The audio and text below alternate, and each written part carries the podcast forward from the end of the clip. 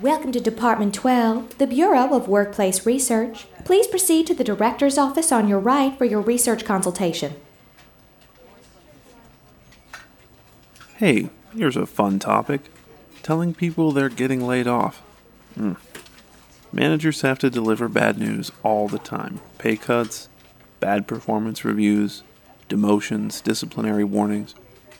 But the worst is having to give someone their walking papers. So, can training make that any less terrible for anyone? To find out, researchers conducted two experiments, and basically, here's how they went down 126 participants were randomly assigned to either the training or control groups. The training groups received training on how to deliver bad news and or how to display fairness while delivering bad news.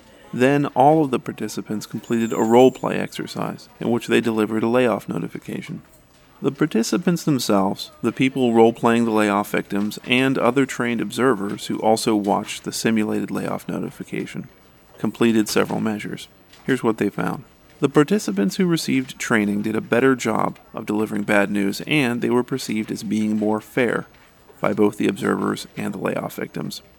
The victims who were laid off by people who received the training also expressed less negativity toward their former employers, so less anger, fewer complaints, and they were less likely to consider suing. So the training took about a half day and it did some good. If you'd like to consider this kind of training at your company, you can see what topics they covered by checking out the website for this episode. Now, get out of here. Get back to work.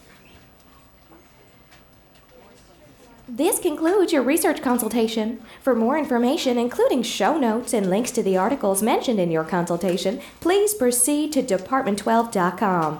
Have a nice day.